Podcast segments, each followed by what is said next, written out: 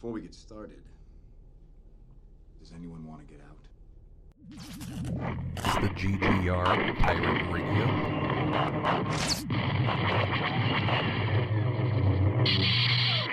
The force is strong in my family.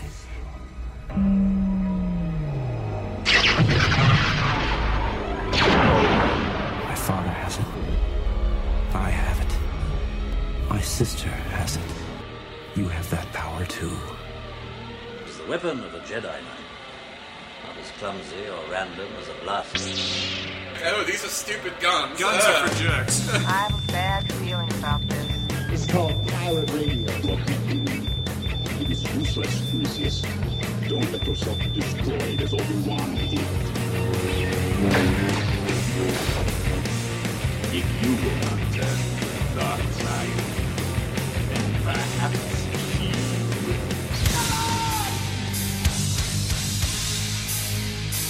Do it.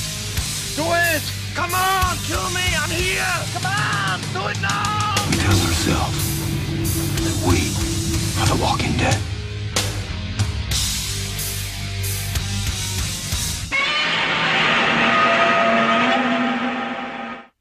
It's called pirate radio. Lady, I'm afraid I'm going to have to ask you to leave the store. Who the hell are you? Name's Ash.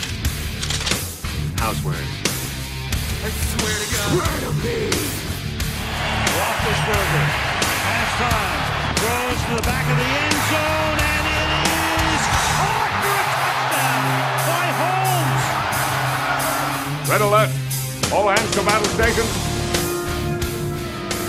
Engage.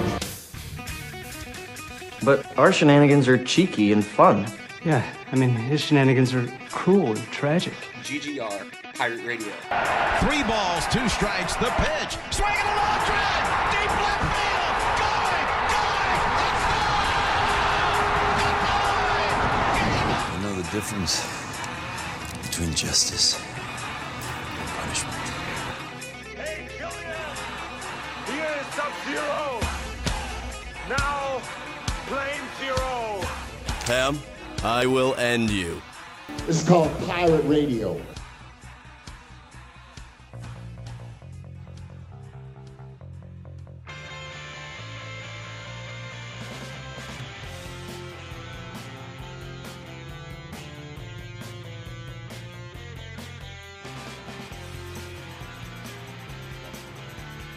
Again, all you podcast listeners. My name is Mike Lunsford. Uh, you haven't heard him yet, but he's here. Uh, his name is Steve Monick.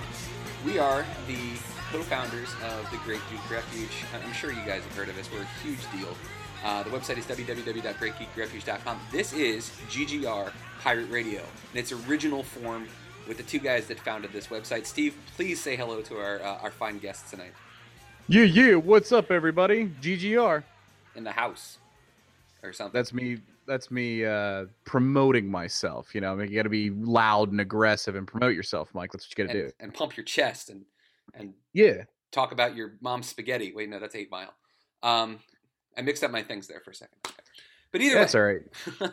this is a big. This is kind of interesting. This will be fun. Um, this is going to be. Um, you know, it's funny. I'm going to mention this. It's really. It's kind of a, a big a big day for us. We're doing this podcast today. This is the last time we'll be doing a podcast that'll be hosted on um, the Great Geek Refuge on uh, greatgeekrefuge.com. Dun Uh, dun dun. we have teamed up with the great guys at Comics Online. If you've been listening to that podcast, uh, well, thank you first off um, for following me because that's the reason you would have listened to that one.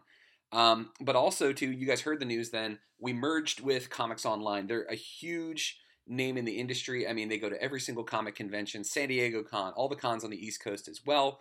Uh, they've got a huge following. They got about they have close to twenty thousand Facebook followers, which is like we have close to two hundred. So they're a much bigger audience. This is at first I was a little sad that we were going to be kind of shutting GGR down, but this is going to be a huge thing. This is going to be great for everybody. We're going to be able to appeal to a much wider audience. So I'm excited. I know you're excited, especially because now you have your own place to live. Yeah, I feel like going on comics online, it's it's giving me the ability to infect more people with my stupidity. Yes, it's like it's like the Borg. Like resistance is futile. You will be assimilated into our stupidity. Exactly. Because we can't. We have go- a bigger Borg cube to work out of. We're not in our homemade cube that we made and shot ourselves into space like No. monkeys. Yeah, exactly. exactly. Because we couldn't go more than like three minutes without making some sort of geek reference, could we? That's why we got picked up by a place called Comics Online. I mean, we we are everything geek pop culture. You know what I mean? Exactly, exactly. So one of the things that we haven't gotten to talk about in a while, uh, Mr. Monick, we have not gotten to talk about sports pretty much at all this year, Yeah. and I think it's I think we're well overdue. I mean, is there anything big sports related coming up soon? I mean, there's this thing they keep talking about um, on online and and on the television, uh, the superb owl. I mean, it's got to be Oh. worth watching because I mean, if he's any owl is is great, but a superb owl, I think we got to watch this. Um, of course, we No, that got, brings up an interesting debate. That it, it, is it Mike? Is it hoot or is it who? You know, when the the owls making the noises there. Yeah. I mean, what side of the fence do you leave? This is the topic people want to hear about. It's a it's a silent T, Steve. It's spelled hoot, but there's no you can't hear c- it. It's Can't even wrap my brain around that. I know it just that just happened. Um, honestly, I joke about that. This superb owl, like, oh, that's so stupid. Ha ha ha. Honestly, I could give a crap about this Super Bowl. I really could. I just do not care at all. I don't like the Panthers. Um, I don't like the Bron. Well, I like the Broncos, but I don't like Peyton Manning. So it's I can't really get into the Super Bowl. And my cousin, he grew up in Denver. He's a huge Broncos fan. So I'm kind of sort of rooting for them just so he'll be happy. But I just hate everything Manning. I've always hated everything Manning. He's just so obnoxious. His stupid, ridiculous forehead, his use of HGH, like all of it. I'm just, I'm over it. I'm over it, and I don't care about the Super Bowl at all. I'm, I've actually, Sandy and Jax and I and Chelsea are going to go down to Williamsburg um, for Sunday because they're having this awesome special at this amazing seafood uh, buffet down there called Captain George's, which is like the best seafood you can ever get. And I'd rather go there and stuff myself silly with seafood than watch that stupid game. Yeah, I nothing the Broncos. I couldn't care less. And other than the Saints, I forget that the NFC was it the uh, NFC South, right? That they're even a division. I forget the Falcons, Bucks, and Panthers are even teams half the time. Other than them being like almost undefeated, I'm like, oh yeah, okay, Carolina. Other than like the Bowl, where it was uh, the Ravens and Niners. That's the only Super Bowl I've given less of a crap about. Oh, I hated that one too. Oh, that one was miserable. Ugh. Did not watch it.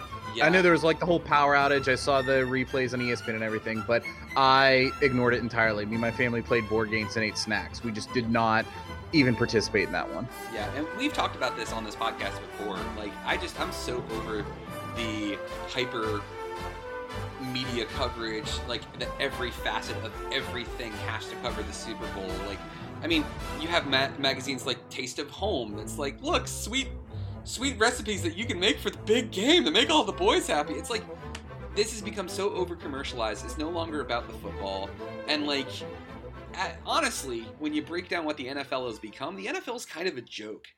And it sucks too because I'm such a football fan. I love football, but I can't stand the NFL because of what Roger Goodell has become, what this league has become. Like it's, and it kind of goes back to the whole Patriots uh, Deflategate thing. Everybody just automatically is like, "Oh, the Patriots are cheaters."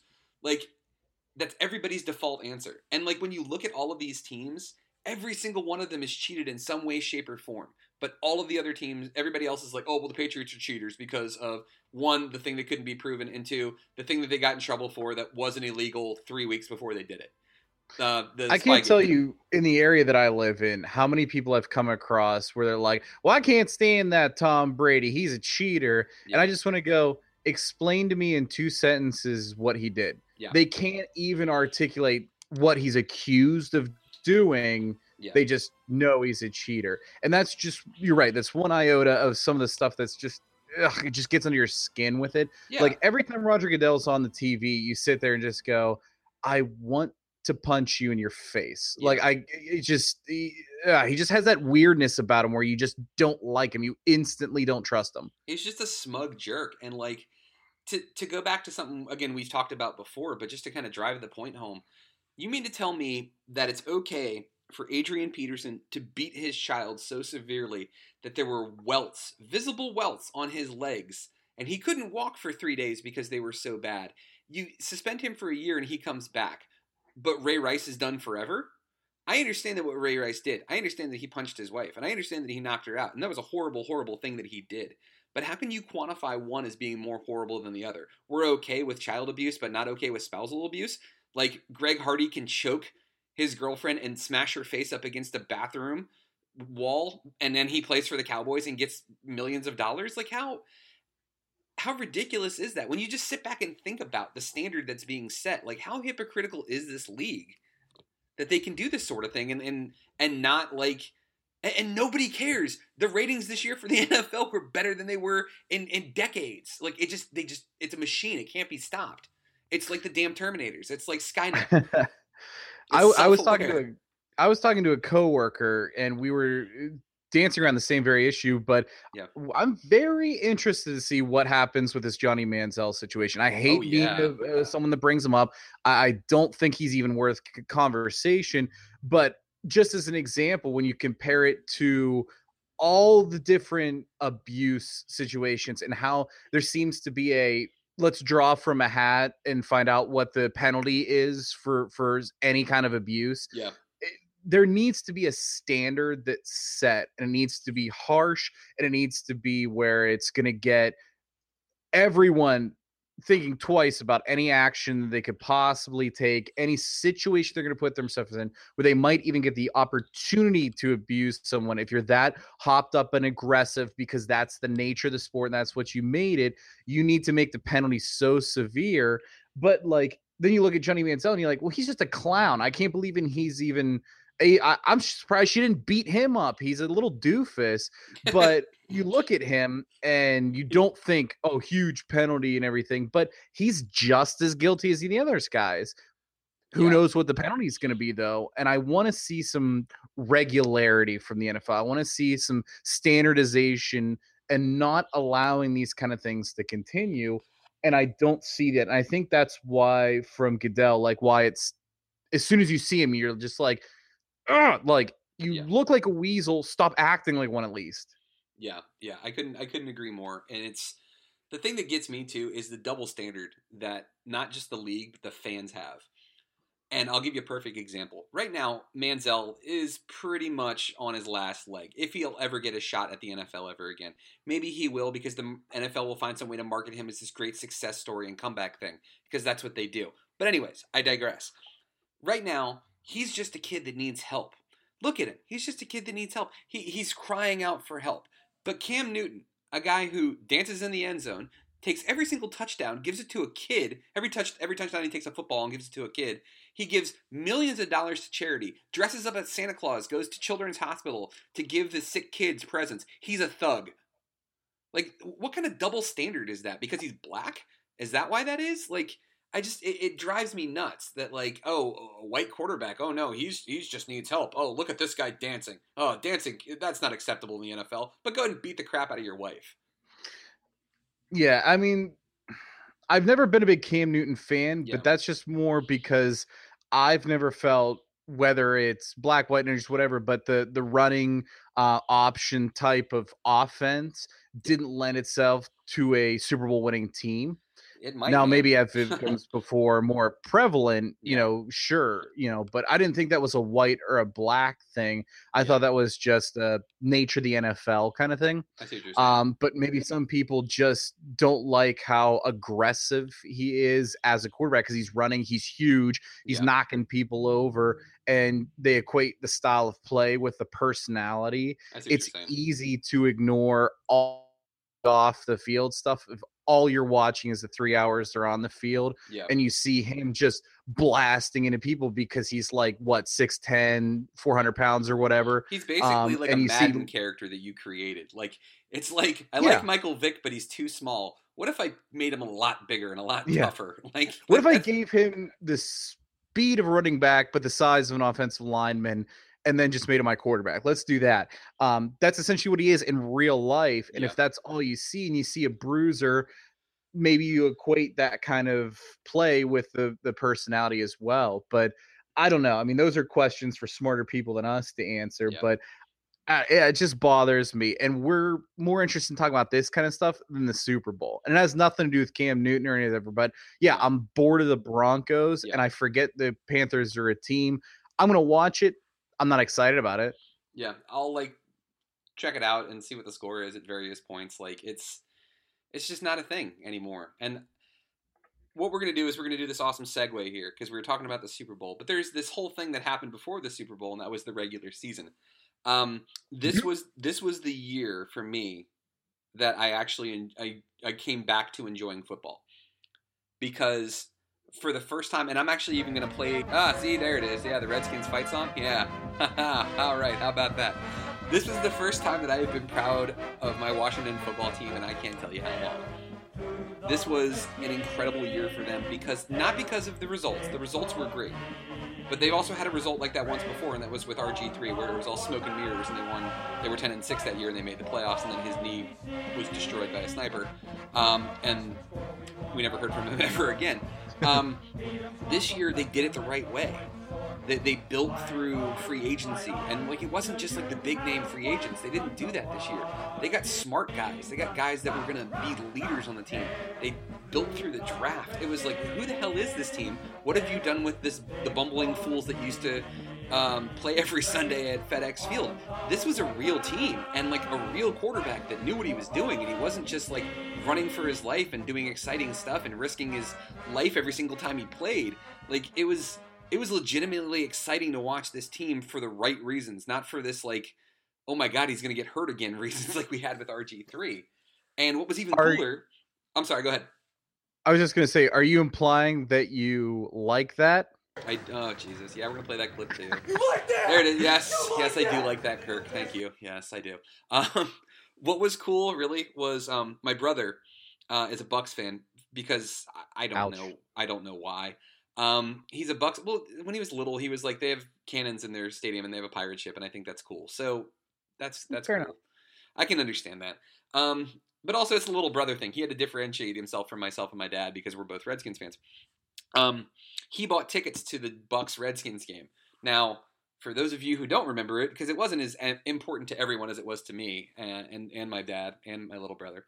Um, the Bucks were up twenty four to nothing going into the first half. At the end of the first half, going into the second half, the Redskins made a miraculous recovery. Ended up winning the game thirty one to thirty. That's where the Kirk Cousins "you like that thing" came from. Was that game? And that was the first Redskins game I had been to in probably like five years, and it was incredible. But then not only that, because I'm a turbo nerd, uh, they they had this thing at work where they were asking trivia questions about the Redskins, and nobody else knew the answer to this question except for me. And I won like front row tickets to the Giants Redskins game at FedEx Field, and it was it was so cool. It wasn't so cool that I was at the game. That that's always cool. But like the fact that I took my dad with me, and my dad was like, "This was the closest I've ever sat to the field ever. This game was awesome. Thank you." And I was just like, I had this moment of pride where I was like, "Aw, I made my dad happy. Yay!" Like, and they Yeah, won too. back. So I know it was it was awesome. But it was cool Yeah, because speaking of Manziel, I got to see him play when the I we went to the Steelers game. Oh, Steelers did you really? Game. Yeah, that was the one where uh, I think it was Timmons like grabbed him and like pulled him down, ripped his head off, uh, and and he was just getting pounded by us. We destroyed them. Good. Uh, Antonio Brown did a flip in the end zone. We scored like 17 touchdowns. I want to say. Uh, we annihilated them. So you're absolutely right. It doesn't matter the game. Yeah. Any game you go to is fun. So being that close, that must have been awesome. It really was, man. It really was. And they made the playoffs, but they didn't like back into the playoffs. It wasn't like because everybody was like, "Oh, the NFC East is so bad." Yeah, they were so bad, but the Redskins had a winning record. They were nine and seven, which is impressive considering that they were four and twelve the year before. So poo poo them as much as you want. I don't care. My team had a winning record. They made the playoffs. Yes, they lost to the the Packers, but uh, hey, have you guys ever heard of this guy named Aaron Rodgers? He's been a multiple MVP and he won a Super Bowl. Um, I, I can understand why they lost. They still need more pieces. They still need more help on defense. But god damn it, they made the playoffs and that was exciting. I do not recognize the Super Bowl that Aaron Rodgers won.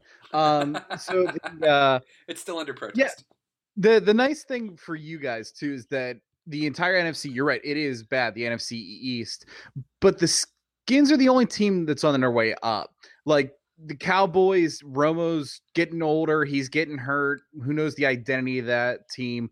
Um, the uh, Giants changing their coach. Who knows where that's going to go? And the Eagles are a hot mess. Yeah. Chip Kelly just set that team on fire and then peace, I'm going to the coast. Like he had no idea what he's doing as the GM and just blew that team to pieces. Yeah. They're on their way down or at least question marks. Yeah. You like you said, you guys established a young core. You drafted that what's his name for the O line? That was your biggest weakness. You sure up that Oh, Brennan- secondary. Brennan Scherff, yeah. You sure up that secondary, maybe uh define the running game a little bit, Yeah. draft a wideout. You guys are on your way up. You're the only team that I think is moving in that direction. So you're right. Even though you lost to a multiple MVP in the first round of the playoffs, this was a by and far a successful year for you. Yeah, and I gotta say, hon- honestly, they were in playoff game mode like after um after the Dallas loss at home. When they lost to the Cowboys at home, they won every single game after that. They were in playoff mode. You could see it in the way that they were playing. They were just like, no one is beating us. And that game, the, the week 17 against the Cowboys in Dallas, when the Redskins had nothing to play for because they had already made the playoffs, and they smoked the Cowboys, and it was it was awesome. Brutal.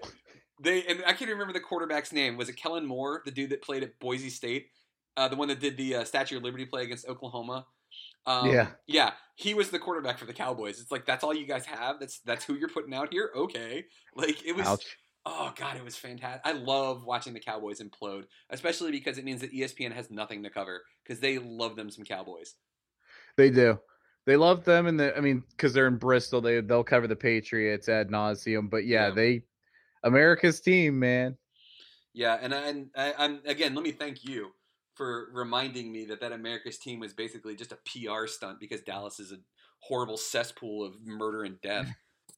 Yeah, when you get your uh one of your most beloved president's heads blown apart um on TV, like basically in Dallas, Yeah, you need the huge PR campaign, and that was part of it. Calling them Dallas is America, uh, America's team. yeah. Way to go, Cowboys! I hate you. That's like the, that's the only football team I think I actually despise. Like the the Eagles, like they're just like the way I describe the Eagles. Everybody has one of these friends, the drunken, loud, obnoxious friend that you can't, you almost can't stand until We you have say- that friend. Yeah. We've been that friend. Yeah, Everyone knows what we're talking about. but it's he's one of those guys that when you when you really need something, he's there to help you. That's Philadelphia as a city. Like they're they're a dick. They'll throw batteries at baseball players. They'll throw snowballs at Santa Claus. But like if you need somebody to help you move your couch because all the rest of your friends are assholes, Philadelphia is there to help you out. So New York New York's the other way around though. New York's very classy and very like refined, but you, you can never get a hold of them when you need them. They're they're worthless. Like they're that they've got important things to do. They're they're very important. Like they can't be bothered with helping you with things. I would say I have that like loathing feeling for only the Ravens That's understandable. yeah. until the playoffs. yeah.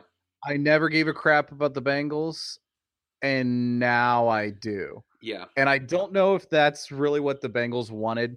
Like we had a rivalry, we were in the same division, we always wanted to win the game and everything. But now everyone in our city, like it's boy, you should have let that sleeping dog lie, Cincinnati. I don't know what you were thinking, but we're coming for you now. That was an ugly, ugly, ugly game. I have watched a lot of football in my day. Yeah. That ranks in the top three most insane games I've ever seen in my life. Like watched, been a part of in any way. That game was I can't describe it. I've never seen anything like that. Like Cincinnati was what were they up 15 nothing? Like yeah, they were of the down fifteen nothing. Oh wait, that's right. Yeah. They came back and in the end of the game and they were winning and Ben had been knocked out. Landry Jones comes in, first pass, throws a pick to Vontaze Burfict. He runs out of the stadium like a freaking lunatic. Um, we're thinking it's over. Shazier strips the ball from uh, what's his name, Hill, Yeah. um, who was all fired up and trying to fight everyone. We knocked Giovani Bernard out. Um, same guy, Shazier, was the one who was all over the running backs. Yeah. They pulled the fumble. Ben marched their way down. Then all the nonsense with the penalties. Burfict. Clearly trying to injure Antonio Brown. He had no interest in doing anything. He was the one responsible for knocking out Le'Veon Bell in the regular season, Yeah. knocking Ben out in that game, and knocking Antonio Brown's head off of his shoulders. Yeah. I mean, the guy has no interest but doing anything but hurting people. I know the NFL system. He has three games. It'll get appealed down to one or two. But I mean, they need to look at what he's doing. He's trying. He was dancing and clapping when he blew out Le'Veon Bell's knee. That was a regular season game, like six weeks in. This there was no playoffs in the line yet, No. and I mean the guy is just trying to hurt people.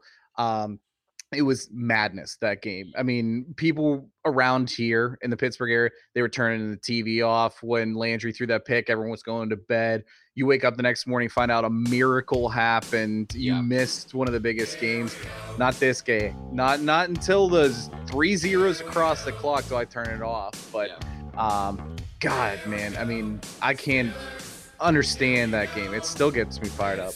Yeah, that was I, like I said. I've never seen a game like that. I mean, I, I don't really understand because wasn't because Porter Joey Porter's our coach now, isn't he?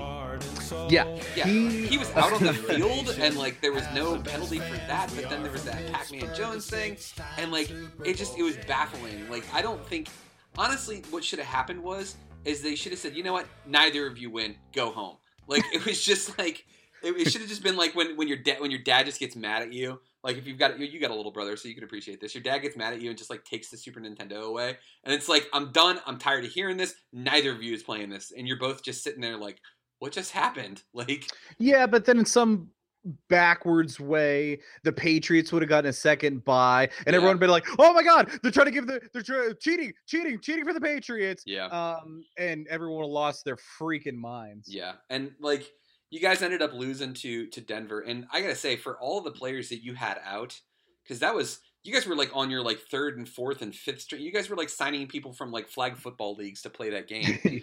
And I like, did get a call to come play O line. I'm just saying, I'm not even Yeah. that big. I mean, I'm tall, but yeah, It I was- was surprised.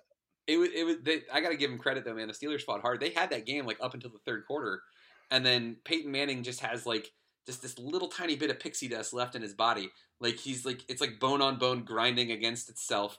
Like he's got like no ligaments. He's got no tendons. He's got like nothing left to like protect himself. But he manages to throw these like miracle passes every now and then, and like he he's.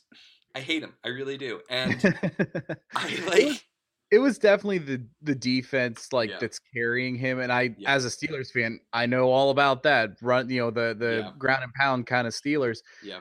i talked to my brother right after the steelers beat the bengals and i said honestly who do you want to win do you want to play peyton again or would you rather play the steelers and he says god i hope the uh, broncos win because if the steelers can muddle through and beat the broncos they're going to be a team of destiny kind of feel Yeah. and I don't see us beating that at all. And he felt they had a better chance against the Broncos, but that defense is for real. See, I had the other, I had the exact opposite.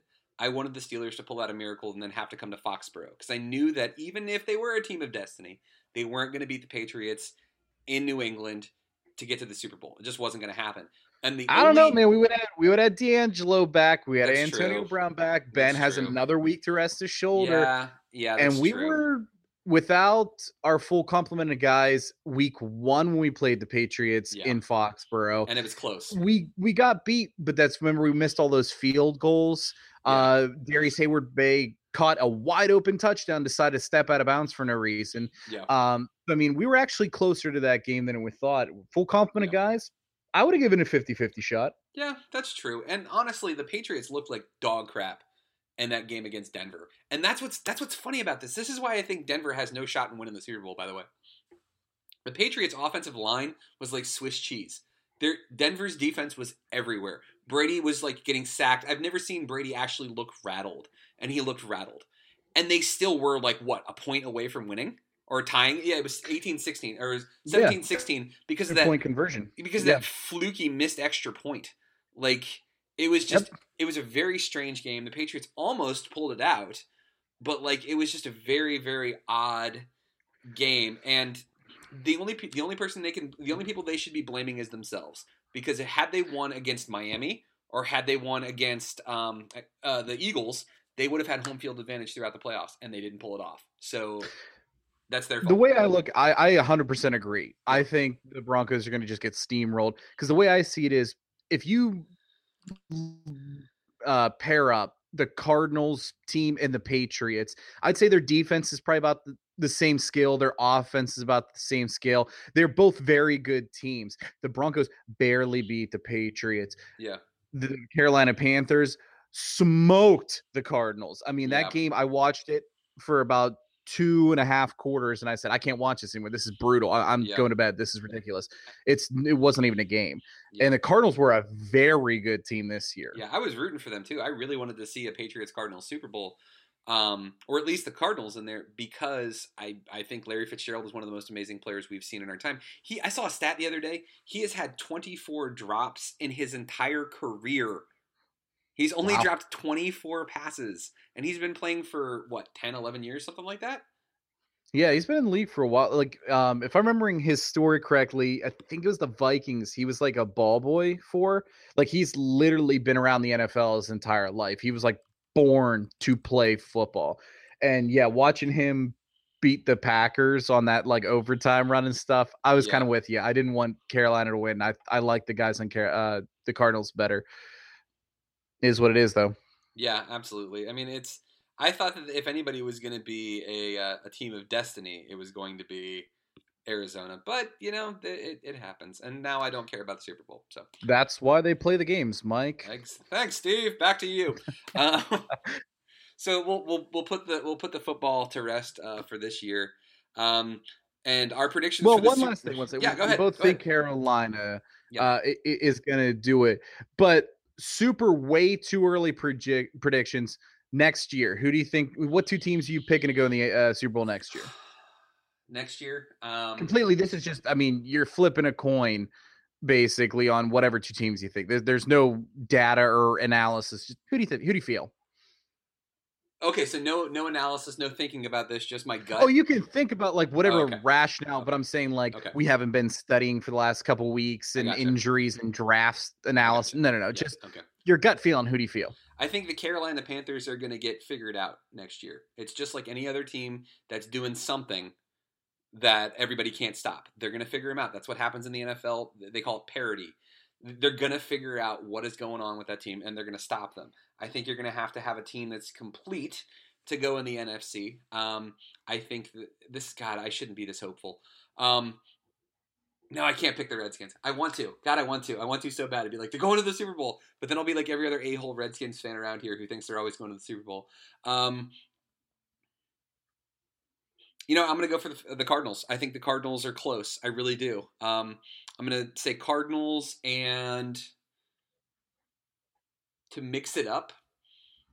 I was surprised at how good they were. Now, you know what? Andy Reid can't coach his way out of a paper bag. Um, I was going to say the Cardinals and the Chiefs, but I don't see that happening. Um, I'm thinking, ooh, here we go. Do Uh, it, Mike. The Are you ready for this? I'm thinking Cardinals Raiders. What? Yeah, The Las Vegas Raiders? the Las Vegas Raiders. I forgot about the Las Vegas shit. Oh my god. Um, because like it's just one of the they're one of those teams that like they started doing good stuff this year, and I feel like the Raiders are due for one of those weird fluky seasons like they had um, the year after Gruden left when they got to the Super Bowl when Callahan was their coach. Um, they're due for one of those weird seasons where it's just like everything clicks for them, and all of a sudden everybody who pretended like they weren't a Raiders fan for the last 10 years puts on their Raiders jerseys again. They're like, ah, the Raiders. So Interesting. it'll be totally weird and totally off the wall, but like the NFL's kind of like that. Who would have predicted that the Panthers would have been 15 and 1 this year? That's true. I mean, they they beat the Cardinals last year in the playoffs, but that's only because they were on their third string and then they got whooped. Yeah. Huh. I never I mean, I never would have picked the Raiders. I don't know. I mean, I still think they're a couple years away. I think they're on the way up. Yeah. Because I think the Chargers and the Broncos on their way down. Yeah. Like the Peyton's gonna be gone. That team's just gonna deflate, I think. But um what if what if I picked Redskins Steelers? I would be okay with that because that's what that's what my heart wants, Steve.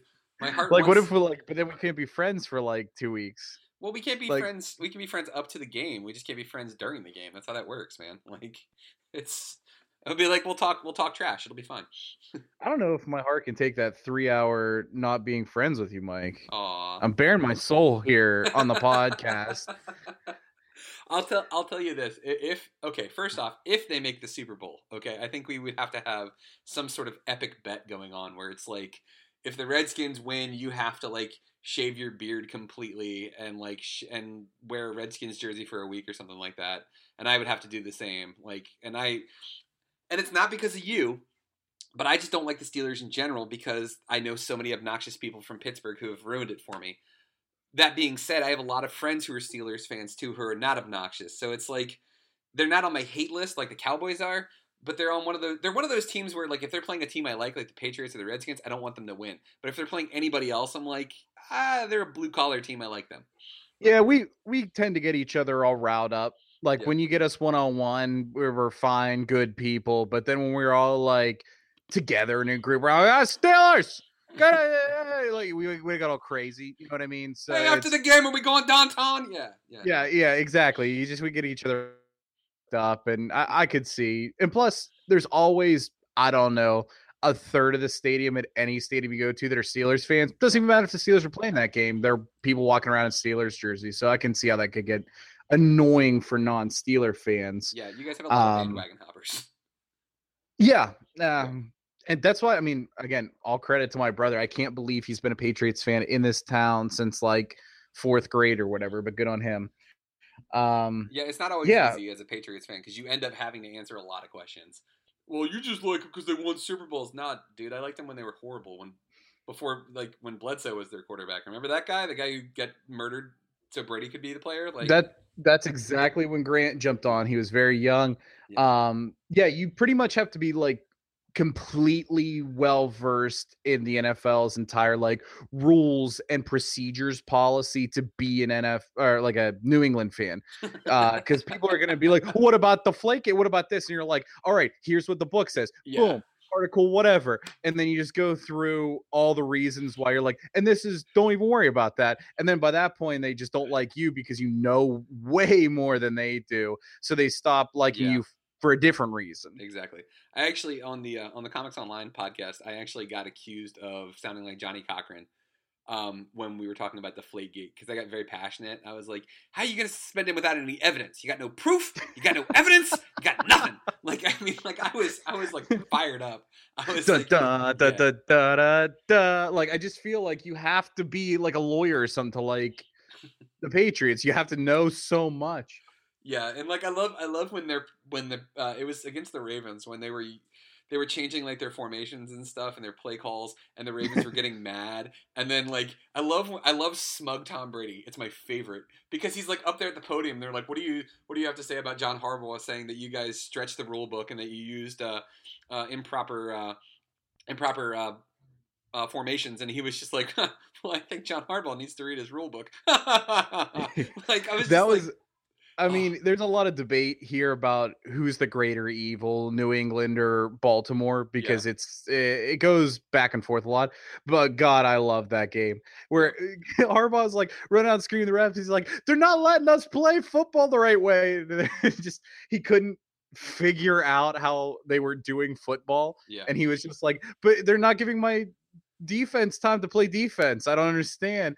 And I'm just saying, they're like, guy that's your job is to figure out how the other team plays football and play it more better than them. Like They're out- that's your out job. football- they're out footballing us. I don't know how to. Yeah, they're doing them. more gooder. I, I ah, like he just freaked out, and his press conference, I, I was dying. I was laughing so hard because like he just sounded like a little kid who just got beaten up by like his older brother or whatever. He's like, he didn't, he didn't let me win. Yeah, I hate this, and he was just so angry.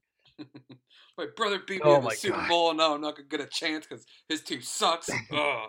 Like, quick aside, real quick too. You know how great it is to feel as a as a Redskins fan and see another team out there that's a bigger like cluster F than yours. The San Francisco 49ers are a oh dumpster my- fire, and it is like I am enjoying this so much because it's like watching. It's like going back in time and watching what happened when Dan Snyder first took over the Redskins Like there's this there's this young brash owner who has ridiculous amounts of money for no reason, who is having his team play on a crap field, which like Levi Stadium, the field looks like garbage. What kicker was it? Was the guy for the Ravens who like lost his foot in like a uh, in like a sinkhole when he was trying to kick a field goal? Like something Oh, I don't even ridiculous like remember. that. Yeah, like he went to kick and like you saw his foot like just disappear. Like it was. Yeah, It's like the beginning of Tremors. yeah, it was his foot like just completely is gone. Yeah, or like that scene in the um with Bane in the, the Dark Knight Returns. Like it was, yeah, like the whole field just like collapses, and like You know, before the explosion, that was a pretty beautiful stadium. oh yeah, because it was Pittsburgh, right? it sure was. Heinz Field. Um, but yeah, it was so nice to have another team distract everybody from the dumpster fire that is normally the Washington Redskins. So Yeah, because like they made it so that no one from that team's attractive. Like they were talking about shopping Colin Kaepernick out to the Jets, and Brandon Marshall, the wide receiver, is like, I don't want him. I don't want Colin Kaepernick. yeah, Like no one wants this team with a ten foot pole. Yeah. And when that's the spot where Chip Kelly lands, do you think throwing gasoline on that fire is the way to go? Nope. But I don't know. Yeah, say ev- this, man, every San Fran- needs that laughing stock.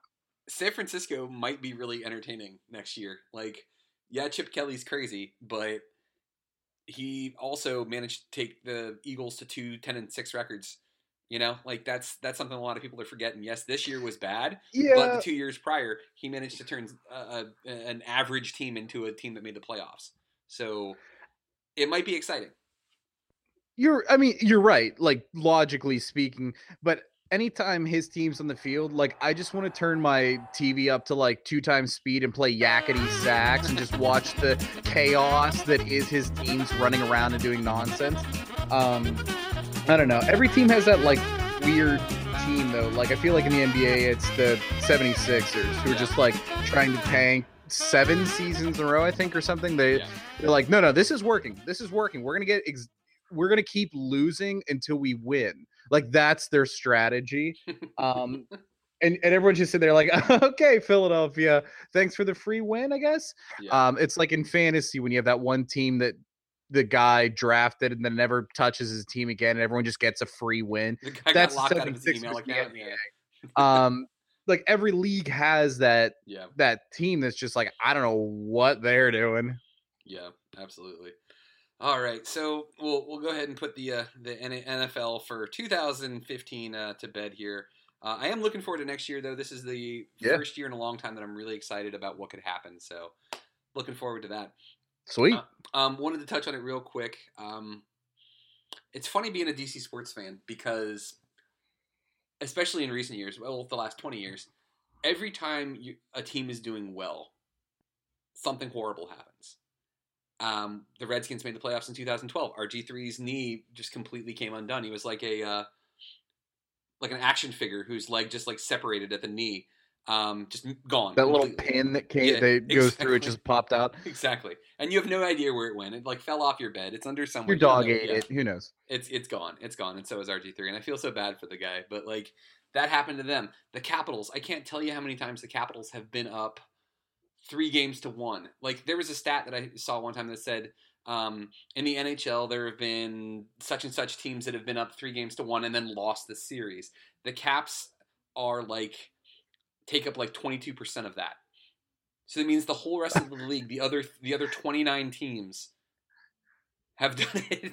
Have done it. I, I thought you were gonna Yeah. say like the way you were saying that stuff like there have been so many te- like teams that have been three and one and lost the capitals are that team like i thought they were you were gonna finish that it's just them no one else Yeah, no, it's they've done it 22% of the time, meaning that the whole rest of the league has done it 78% of the time, which is frightening. But like this this year, man, there's something about this year that the number 1 team in the league right now, they're they're just clicking on all cylinders. They look like they're just on fire, like no one can stop them. But I'm I'm pos- I'm hope hopefully optimistic, I guess is the right word. But I'm just waiting for the other shoe to drop. What is going to happen this time? Are we going to run into another Jaroslav Halak who just is on fire and is standing on his head blocking every shot? Like, uh, there's some, something's going to happen. Something weird's going to happen. Or maybe this is the year. Fingers crossed. Knock on wood. Like, I'm hoping this is the year where they can put it together because of all the teams in DC. I mean, I would love to see the Nats win a World Series. I'd love to, I don't really care about the Wizards. Um, I'd love to see the Redskins win another Super Bowl. But I the most I would love to see the Caps win a Stanley Cup. Like they're they're the closest to my heart of all the sports teams in this area. All right. I mean, you don't have the Pens to contend with this year, so Yeah, what's up with them, dude? your guess is as good as mine. Yeah, like No. I mean, like, I mean, they've some changes with their personnel and everything, but like not drastic ones. yeah. Sid just disappeared. I don't know. They you just I don't know. They have to put it together. It, the, I think the season's lost, and they just have to focus on building for next year. But yeah, it's probably nice to not have that rival anywhere near you. Yeah, it's it's funny. Normally, it's the it's the Penguins Capitals rivalry. Like that's the big one. But like, it's no longer. I'm not gonna say it's no longer a thing. I mean, it's still a thing. But like the big one right now is the Rangers. Like they're they're the team that's knocked us out three years in a row. It's we got to beat them. And so far this season, the Caps are undefeated against the Rangers. But like the only way I would be comfortable with dealing with the Rangers would be if if they just managed to injure every single player on their team the game before they made the playoffs, so that they're just using like AHL scrubs. Then you heard it here first, folks. Mike is petitioning our listeners to go out and injure the Rangers players before the playoffs start. You hear that? Mike is endorsing violence against the Rangers so his team can win. Thanks. Let's- You can take that to the bank. let's be honest here, NHL fans. If you're a fan of any team other than the Rangers, you want the same thing too. Okay, nobody likes the Rangers except for Rangers fans. No, nobody's like, well, I like this team and the Rangers. It's like, no, no, absolutely not. No, definitely not. And I'm sure the Islanders could get behind me on this one. Uh, the Islanders don't like them either. So It's kind of like in baseball. Like everyone wears a Yankees hat. I don't know if people are actually Yankees fans. yeah, I see people wear Rangers stuff, but I don't know if they're actually fans. I don't know. yeah, just whatever. Ugh, they're just horrible people. Like they should just all. ugh. Like at least, at least with Pittsburgh, like at, at least you guys are likable. You know, like you guys are Nice. fun. Like you'll beat us and you'll win a Stanley Cup. You're like, hey, let's go get a beer and a sandwich with a bunch of crap on it. Okay, cool. Yeah, we'll Like, fix your car or something after. I mean, it's not we're not animals. Yeah, exactly. But like the Rangers and Islanders fans are like this too. There were all these stories after the uh, Caps Islanders series um, in the first round of the playoffs. A lot of Caps fans went up to Long Island to go see the Caps play, and like Islanders fans were like pissing on their cars and like just like knocking off their side view mirrors with like baseball bats and crap like that. Like I guess it's just a New York thing. They're just hateful and they hate everybody. Like yeah, it was brutal, man. But like it's I I guess it's just New York. I mean, nothing against any New Yorkers who are listening to this, but you guys are animals. I'm sorry. It's a proven fact. It's parenthetical proof. I'm saying though, look, looking at the standings, I didn't realize watching this up. They're up 15 points on the Rangers. So I Yeah. mean, you're not going to be seeing them probably until you know the Eastern Conference Championship. Yeah. The only the only thing that really scares me isn't even in their division. It's it's Florida. Um, because Florida for some reason is just a juggernaut this year. Like Jaromir Jagr's like 65 years old. Like he's like cashing his like AARP checks and stuff. Like he's got social security, but he's still scoring goals. Like the dude is just like he doesn't age. And their defense is good. Like their goalie situation is good. That's the only team that really scares me. So I'm hoping somebody either knocks them off or they come limping into the playoffs like towards the Eastern Conference Finals, and that's when the Caps are playing them. Little known fact about Yomi Jagr, he was actually on the Bruins when they were an original six team. True, true fact. actually, you can look it turns up. out it turns out that Jaromir Jagr is actually Rasputin. Uh, he is immortal. um, he continues to drink the blood of the non-believers in order to sustain his long-standing life. Yeah, so like that's not red Gatorade in that bottle, guys. Um, yeah, you can shoot him, you can stab him, throw him in a river. He's fine. Don't worry about it. Um, back. Yeah, he's that. They say hockey players are tough. Obviously, Rasputin was a hockey player. Um, you know, Rasputin, the hockey player. I can't remember what. Oh, who was it? It was this was like I don't know, eight years ago or something. There was an NHL player before a game. He got hit by a car and then went and played that game that night. I, I Who know the exactly what you're that? talking about. Oh my god, hang on. NHL player hit by car. I'm using here it is. Hit, hit by car. Here it is. Google, oh Google, Oh help me up. Brendan Witt. I mean, I And don't Brendan know. Witt played I've for the Caps, too. Any professional sport, I, I would get my butt handed to me in any sport, of course. But I can't imagine too many other sports players are getting hit by like an SUV and then just going, no, no, I'm good. I'm gonna shake it off. I'm gonna go. I got a game to play. I remember Brendan Witt too. He played for the Caps. Like he, um, let me see if I can find the, yeah, um, when he was playing for the Islanders in 2009, uh, he was hit by a car and then played the. Le- Jesus Christ. like that's dedication right there. what was that? Wait, you got hit by a car? Are you okay? Yeah, yeah, yeah, yeah, yeah. I'm good. I'm good. I'm good. Let me just put my skates on. Like, I, I still yeah, think, I think uh, from my understanding, the the car owner actually filed a, an insurance claim against Witt for the damage to the car. he cross-checked the car. Like, he threw it into the boards. Like, roughed it up a little bit. Like, got a sucker punch in there. He gets the whistle. He throws his arms up. What? What did I do? Come on. What? Let, let the players play, ref. Come on. Come on. God. I I wanted to um because you were when it comes to the music you were like the just the the man you know everything about new music that's coming out um and I know Yeah, you're, you're you're quite excited about it you're you're a big fan um so I always defer to you when it comes to music news and I wanted I know you were excited about a recent album that came out um so Oh, go yeah. go go head deep in that one man go right ahead All right, anyone who's listening, go ahead and just turn it off because you're not going to want to hear any of this. And this is going to be about oh three more hours about me talking about this. Uh, my favorite band, Dream Theater. We had a podcast a while ago where we talked about our our top five favorite bands.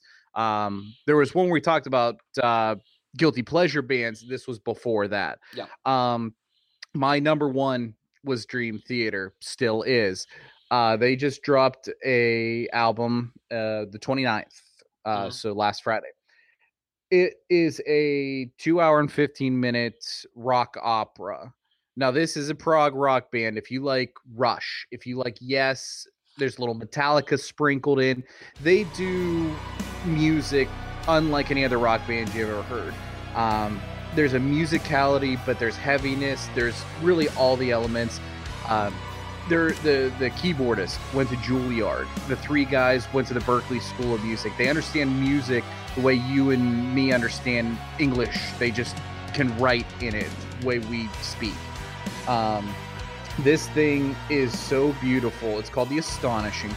Um, and it just tells this story. It's a kind of dystopian future where it kind of went back to feudal times, kings, horses, swords, that kind of thing. But there's no music anymore. And one guy um, named Gabriel kind of rediscovers music, and that creativity is a problem for the established royalty that could you know spark a revolution um, and so it's you know really heavy stuff for the bad guy parts and light beautiful melodic stuff for the love parts. And it, it just weaves back and forth. You feel like you're watching a movie. You feel like i don't want to say like game of thrones it just feels like that because of like horses and stuff.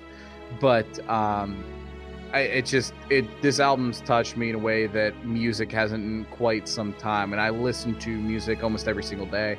Um so anyone who's into like if you're just into like pop stuff just want to hear a three minute song and then you're out this is not for you.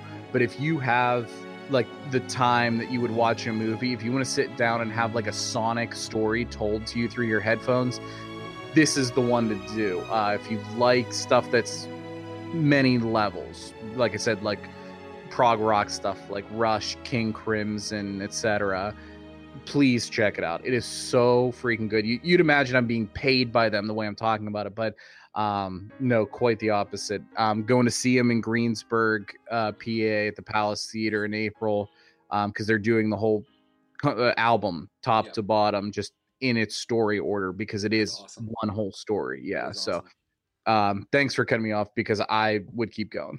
No man like I, I love it. I love how passionate you are about this. Um i i have become such an old man when it comes to music. Like i just uh, damn kids and their rap music like that's that's pretty much what comes out of my mouth on a regular basis. Like i just i don't see much value in modern rock at all. And i was such a rock fan for such a long time and it's so hard to find any good music. And because i have a 17 year old stepdaughter um, and a seven year old son that's we listen to like top 40 all the time. And like i find myself singing along to pop songs.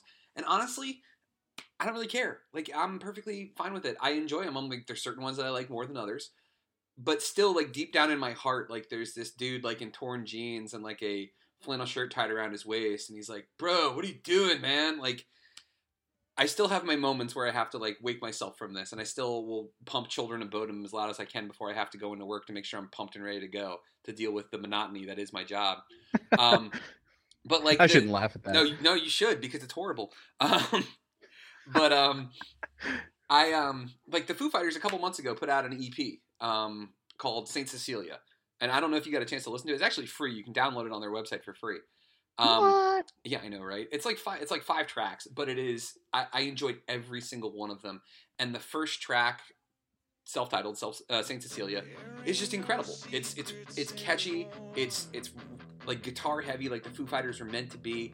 But this is all stuff that was written after Dave Grohl broke his leg in Sweden, so you you can kind of tell that he's kind of dealing with that because it's as a rock star, like you're supposed to be invincible, and I'm sure that that kind of took a shot at his ego.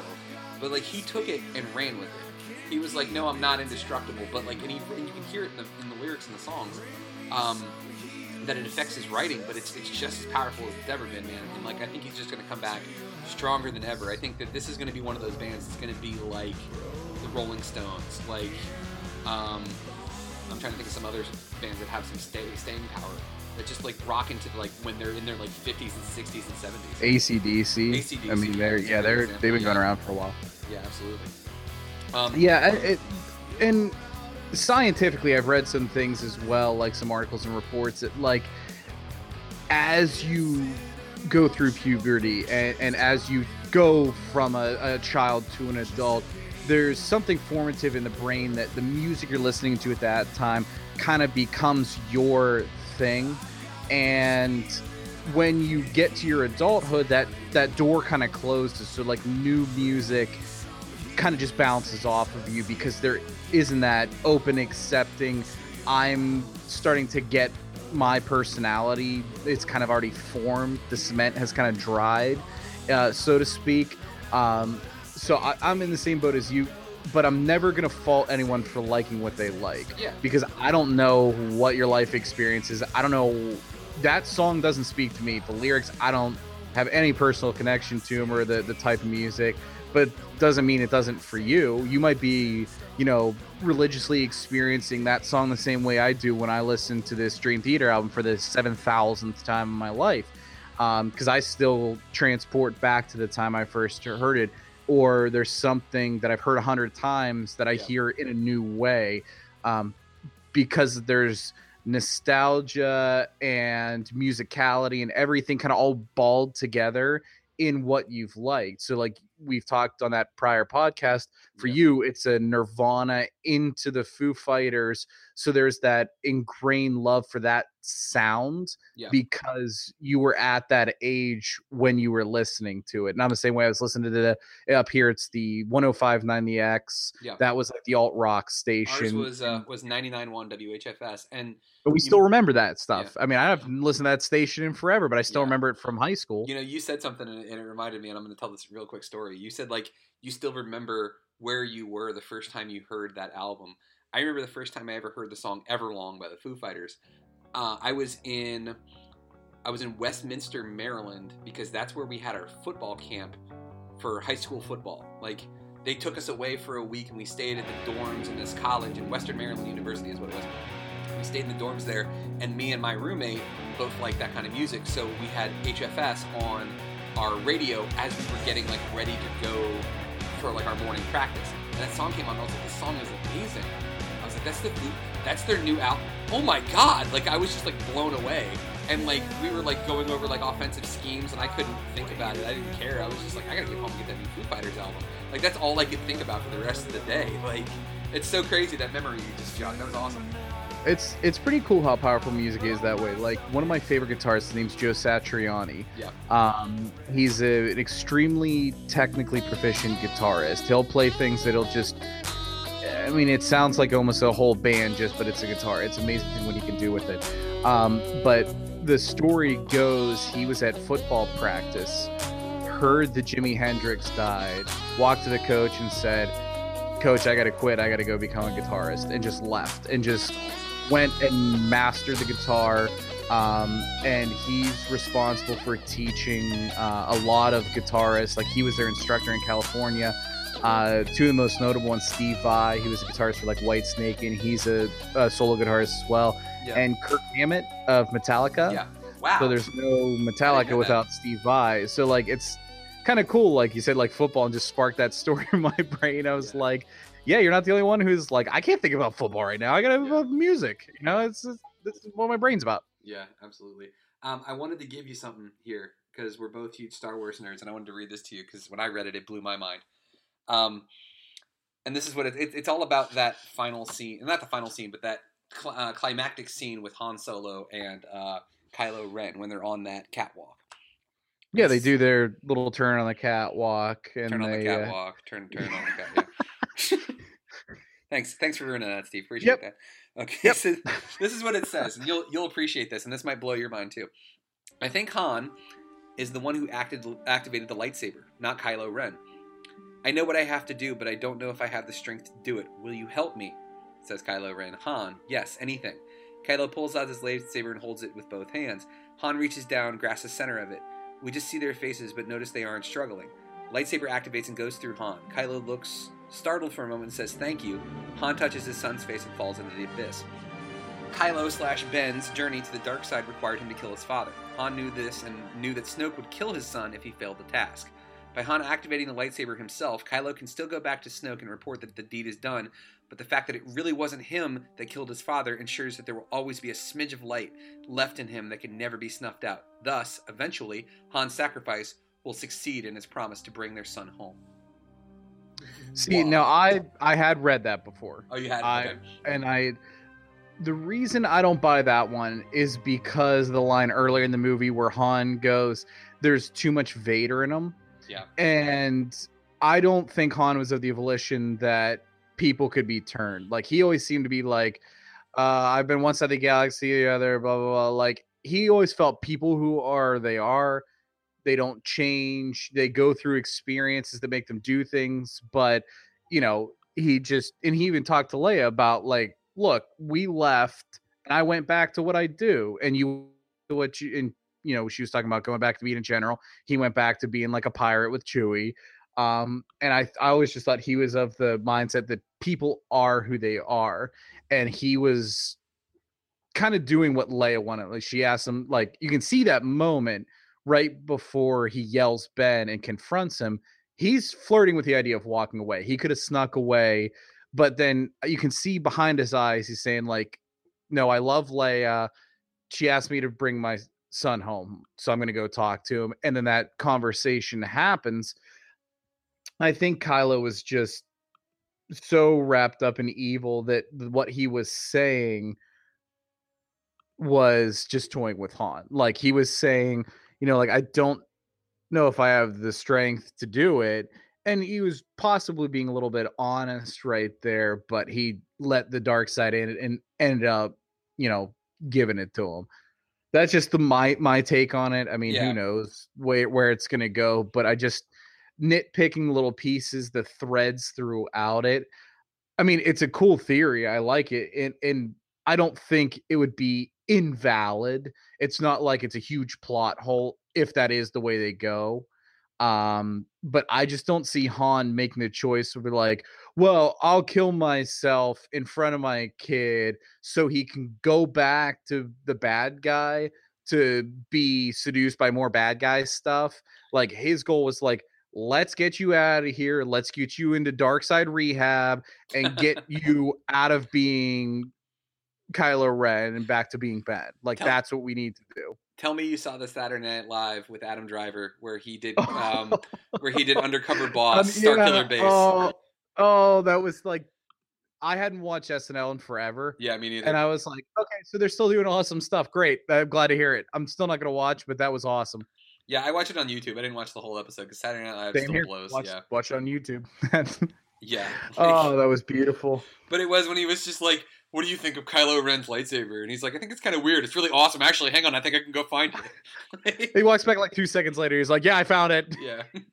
and then like everyone's like, "Yeah, you're Kylo Ren." We knew instantly. Yeah. When did you know that I was Kylo Ren? When you were like, "Hi, my name is Matt." yeah. and then gives the guy the card where he's like, "I'm sorry, I killed your son." that oh my god, that was fantastic. Yeah. Uh, yeah, I'm I'm very excited to see where they go with number eight. Everyone like that on the communities and the forums that I read and everything. there's a lot of talk about Rogue One, and I'm excited. I want to see where the story goes and everything. Dude, but tell me you've seen some of the stuff that they put out about Rogue One, about like about Vader's role in that. no, I really haven't. Okay, I'm gonna. This is surprising because normally you're the one that has all the information about this, but like I know. I'm super excited about Rogue One too. They've already said that Darth Vader's scenes in this movie are going to be brutal. Those are their exact words. And right now, the shots that they've already kind of like scripted out and like the ideas that they have that they've storyboarded basically has him taking on like an army of rebel soldiers and just obliterating them, dismembering, like cutting their heads off, like using their bodies as shields to block blasters. It's like, I, oh my god, I just about lost it when I heard that. I was like, you got to be kidding me! Like that sounds amazing. I was so excited about that. And it's because he's in the black suit. He has James Earl Jones deep voice and everything. Like Yeah. you always believed when everyone like kind of like peed their pants a little bit when he would come in, or like we're talking like, well, Vader's like a huge problem. But like when you actually watch the movies, he's like, yeah, he choked Captain Antilles, uh, shot a couple Rebel X wings, but the Death Star did a bunch of that too. What else did he really do that was like so menacing? And then, but like if you see something like this where he's just like mauling people and the story kind of like rolls out that like, don't even bother, he's gonna destroy you. You know what I mean? Like, I don't know. Um, that that's encouraging to hear that like they're gonna add that depth. Most of the stuff I've been reading was about like kind of the rebel side about what's it, Mads Mikkelsen? That's his name, his character, and Oh, yeah. what where that's gonna be. Yeah, the guy that plays uh, Hannibal Lecter in uh, uh, the TV series. Yeah, and he was like Le Chiffre in, in Casino Royale. He's a Yeah. really good actor. Um, I guess he's gonna be in the theory. I, I don't know if this is confirmed or not, but it's the the what's people are speculating or talking about or whatever. Um, he like the Imperials have been working on the Death Star and they had the plans from the prequels and everything, but making it work functionally. They're running into all kinds of problems. And he is not on the Empire, he's not a rebel or anything. He's a scientist that's just, you know, insanely smart. He's not aligned with anyone. The Empire hires him. He fixes all the technical problems with the Death Star. And then he's kind of like, oh, they're going to use this to like blow people away and like annihilate planets and stuff, catches feelings, and then kind of goes with the rebels. Um, and they kind of have to use his information. And I think that's where they're going to say they got the technical specs at the beginning of episode four Yeah, like they didn't like necessarily like steal a copy of the plans but they go in and steal him who makes plans onto something like a flash drive that makes it to Leia. And then like the whole thing is like the crew of Rogue One going to get him or he is Rogue One. I don't know. Um and like one of the characters is his daughter who's a rebel. That's just the stuff I haven't read. I hadn't heard any of that Vader stuff. yeah, yeah. No, it looks. Yeah, I was super excited when I read that. I was like, they're actually gonna do kind of what we've all wanted to see with Darth Vader, and not just like big lumbering dude. Like if you've been reading the comic books, like Vader Down. Um, Oh, yeah. he had his own his own single shot. Like in Vader Down, like that's pretty much what he does. Is he just like like I want to say there's like 60 or 70 rebel soldiers around him pointing guns at him and they're like surrender now he's like yes that's a good idea you should surrender now like and then just mops the floor with all of them like using the force in his lightsaber like it was just it was badass Yeah, there's like the Vader, the Darth Vader comic book that Marvel does. Yeah. That like a Vader down was like a six part, and it went from like there was like Vader down. Two of the issues in the in the story arc were in Vader, and two were in the Star Wars uh, title. Um, but before Vader down, like they're already establishing that he's trying to like build his own droid army out of like the remnants of Geonosis, and like he's against the Emperor like the whole time. yeah yeah I mean that's that's pretty cool too and I think at one point they actually even put um, they had put yeah it was a scene in the star wars one where they had um Boba Fett was looking for the pilot that blew up the Death Star because Vader was looking for him. So Vader hired Boba Fett, and Boba Fett and Luke like duke it out in Obi Wan's hut Yeah. on Tatooine. And then Boba Fett brings the um the information to him to Vader, and he tells him that his last that the uh, pilot's name was Skywalker, and Vader just has this like meltdown. Yeah, he like breaks yeah. like a piece of the Star Destroyer that he's in or whatever. He like cracks the windshield or something Yeah, yeah, out and, into like, space. Yeah, the windshield in space. Yeah, um, Transparent aluminum. that's that's Star Trek. yes, it is. I'm glad you referenced that. Thanks. Um, I know what's up. There's so much stuff that we haven't gotten to talk about, Steve. Jeez, like, have you seen the trailer for the new Star Trek and how awful it looks? I couldn't care less about that movie, Mike. Yeah. Thanks, jerk. I No, just- it's true. I, I've seen it, and Yeah. you're absolutely right. Like I Yeah. do not like. There are so many movies coming out. Uh, so many superhero ones, Yeah. Rogue One at the end of the year, and everything. I don't give a crap about that Star Trek movie. no, and it makes me mad that I. Everyone has yeah. gone down. It makes me mad that I don't give a crap about it because I love Star Trek and I feel like I feel like they don't have to do what they're doing. They don't have to modernize it and they don't have to turn it into an action flick. Like it can be Star Trek. It can be about exploration and and humanity coming together to do a great thing. But they're just like, no, we need we need boobs and we need explosions and the Enterprise has to blow up every single uh, movie or people aren't going to be interested. And I'm like, no, sci-fi doesn't have to be that. There have been some great science fiction movies that were all based on story. Um, what was the one? Um, I'm trying to remember what it was called. Um, Clive Owen was in it, and basically, like humanity can't have people. Chil- Children of Men. Thank you. Fantastic science fiction movie. Like not a big budget either. Same thing Nope. with um, District District Nine. Fantastic. Oh, that science was such a good movie. yeah, and like that's they can thank Star Trek for that. Like they all Star Trek was like it, it's in the DNA of all of those movies. Why does it have to be a giant action flick? Why not just make a good movie? And it's it's just it's it's depressing and it makes me sad and like and now Spock's dead too Like- and like I'm just I'm beside Good. myself. Like who cares? like I, I've, I've, like I checked today. Yeah. This is the 50th day that Star Wars has been out, and it is the third highest gross, grossing movie of all time. Only two movies have been better than it. Do you really want to compete against what Star Wars is doing in the same space? Like, No. you're not gonna be Star Wars. You're not gonna beat Star Wars if you're trying to be the sci-fi action fighting crazy movie be sci-fi but be a different branch of it and then you're not competing with it and people are making comparisons and the only comparisons they're making like wow this is a shiner version of the show i liked when i was a kid. Awesome let's go see it. But if you're going to try and be in star wars with a different four letter word after star um, i can think of a lot other four letter words that i would use in place of it with my feelings on it you Yeah, know what i mean? I agree. And and the worst part about it is is like they're they're completely missing that they have a built-in demographic because Star Trek: The Next Generation was huge in the late '80s, early '90s. So there's an entire generation of kids that grew up on that show that you could still get interested in this in these movies again, and you don't have to make it make it something that Star Trek never was. And I Yeah. just I, I I'm saddened. I'm sad that this is what it's turned to, but there is hope because um a new hope mike a, a new hope, if you will. Um, Scotty himself, um, and I, I'm blanking on his name right now, the actor's name. Um, Simon Sh- Pegg. Thank you very much from Shaun of the Dead. it was also in the force awakens by Yes. the way He was the uh, he was the traitor. He was the one that gave Rey like next to Yep. nothing for the stuff she found. Um, the fat gross like slug guy yeah, Yep. that was that was him. And the uh, stormtrooper that um that Rey used the mind trick on James was uh, Bond. was James Bond himself, Daniel Craig. Um, Simon Pegg helped write the new Star Trek movie.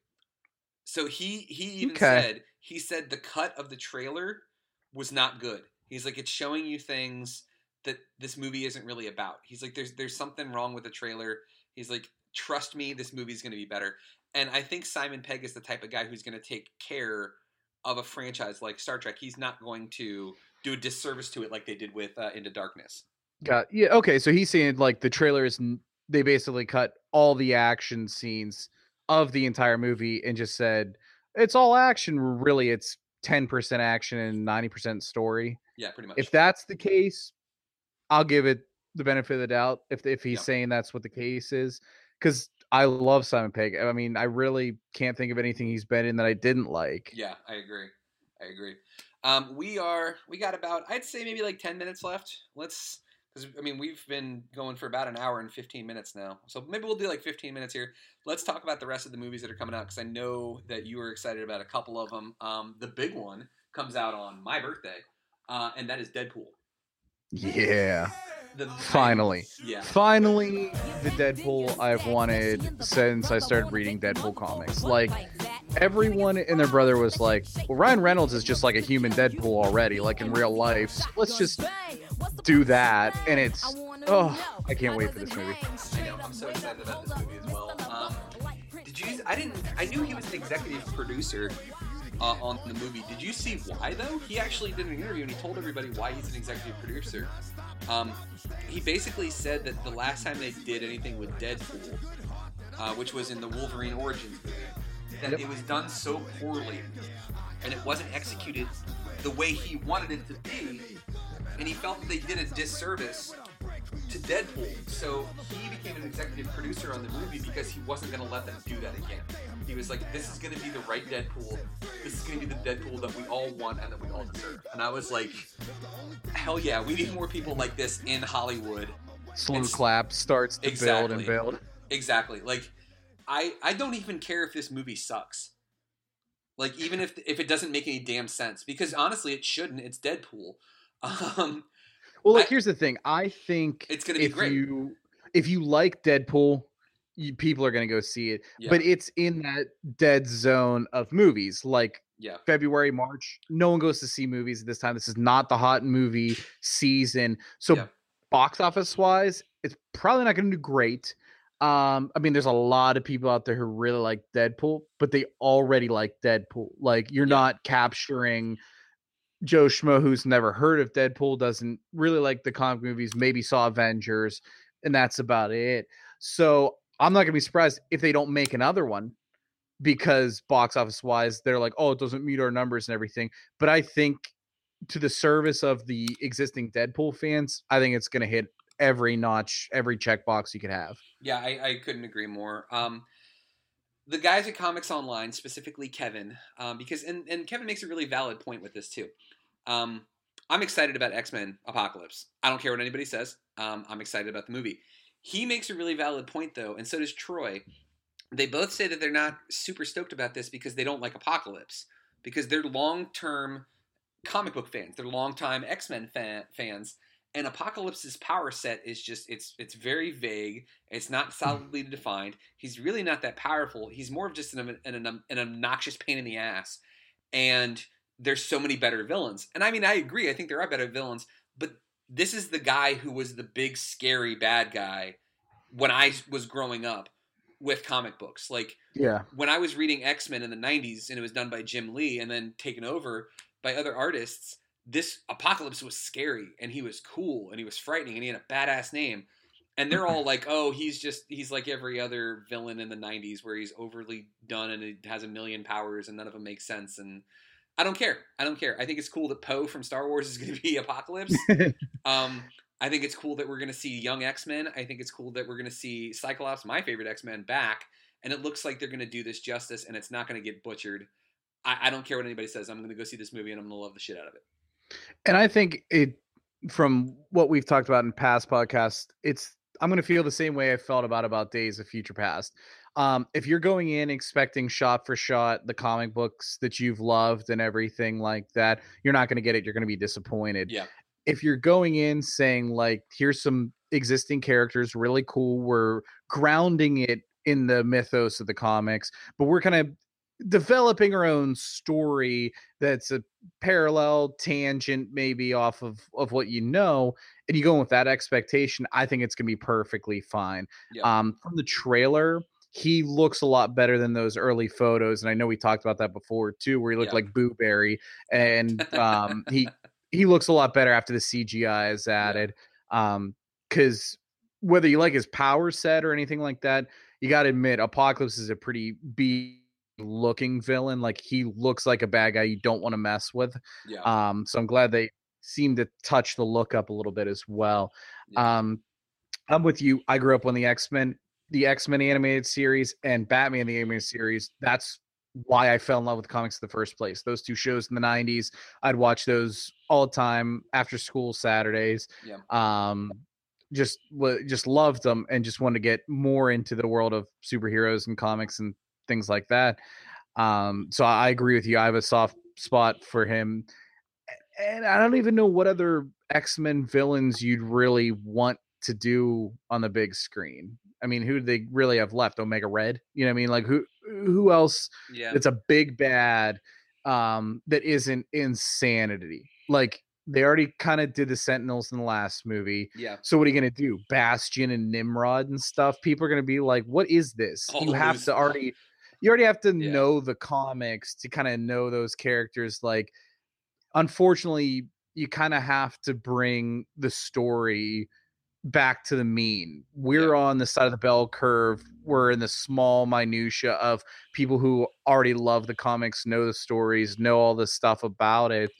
We have to look at it going back to the top of the bell curve where they're trying to capture as many people to get as many butts in the seats as they can to sell those tickets. And unfortunately, sometimes the story does suffer from that. But I think Apocalypse is fine because that's going to satisfy my need as a comic book fan of a recognizable villain if they do the the CG and the and the acting well enough. Yeah. But it's broad enough that everyone can just look at him and go, "Wow, he must be some bad guy." Yeah.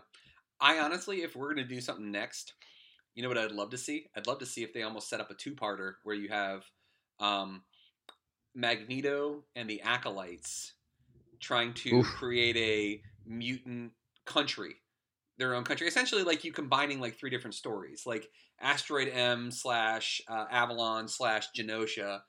Um, but I kept wanting to say Geneva. Thank you for saying Genosha because I'm like, Geneva was in my brain. I'm like, that's the real one. What's the fake one called again? I would love to Thank see you. that. Uh, yeah, no problem. I would love to see that, but more importantly, I would love to see them set up to a fight between the X Men and Magneto. Michael Fassbender ripping the adamantium out of Hugh Jackman's skeleton, and then um, why can't I remember the actor's name who plays Professor Xavier now? Um, James McAvoy thank- or yeah, yeah. McAvoy, McAvoy, whatever. yeah, James McAvoy um, shutting Magneto's brain down, and then the lead-in would be we get friggin' onslaught for the next movie. Oh my god, Onslaught. Yeah. I don't know. I I never liked Onslaught. I I don't know. I don't know. I I liked some of the things that happened in the stories and everything. That one always bothered me. I I, I wouldn't get excited for an Onslaught movie as much. Yeah. But it would be a cool place to go. The reason why I would be excited about an onslaught movie is you would have to force Fox to do essentially what Sony did with Spider-Man. You would have to have them make some sort of agreement with the Marvel Universe owned by Disney in order to do a massive sweeping through the entire Marvel Universe crossover. I can't even wrap my brain around that. Like the the number of characters that are going to be in Infinity War 1 and 2 Yeah. already Yeah. is catastrophic. I can't imagine adding the entirety of the Sony X-Men into that. You get you the just like X-Men, give a yeah. roster like the the credits are 45 minutes long of just all the special effects and actors and Yeah. everything Yeah, going into that. I mean, you just I mean, I, I'd watch it. I'd watch a four-hour movie with all those characters. I would too, and it would be awesome. Um, the next big one, since we're talking about big crossovers, uh, let's talk about our buddy uh, Cap. Because last we saw uh, at the end of Ant Man, uh, he had found Bucky. Him and uh, Yep. Falcon had found Bucky, and this is going to lead us into uh, Captain America Three: Civil War. This is one of those movies. Remember when we talked about Star Wars and how you basically like talked me off the ledge and you were like, Mike, it's going to be good. J.J. Abrams is going to do it justice. And I was like, okay, Steve, you're right. And I said that like my excitement for Batman versus Superman was like a fever pitch, but Star Wars was not as much. They flip flopped. But another movie that is like my, I'm just so stoked about is Cap Three. This movie looks incredible. It does. I mean, and I was a little off. I wrote that article about Civil War. Yeah. I don't know, like a year and a half ago or something. Um, I thought it was going to be an Avengers movie, and it essentially is with all the characters in it. It's just Yeah. they're calling it a Cap movie.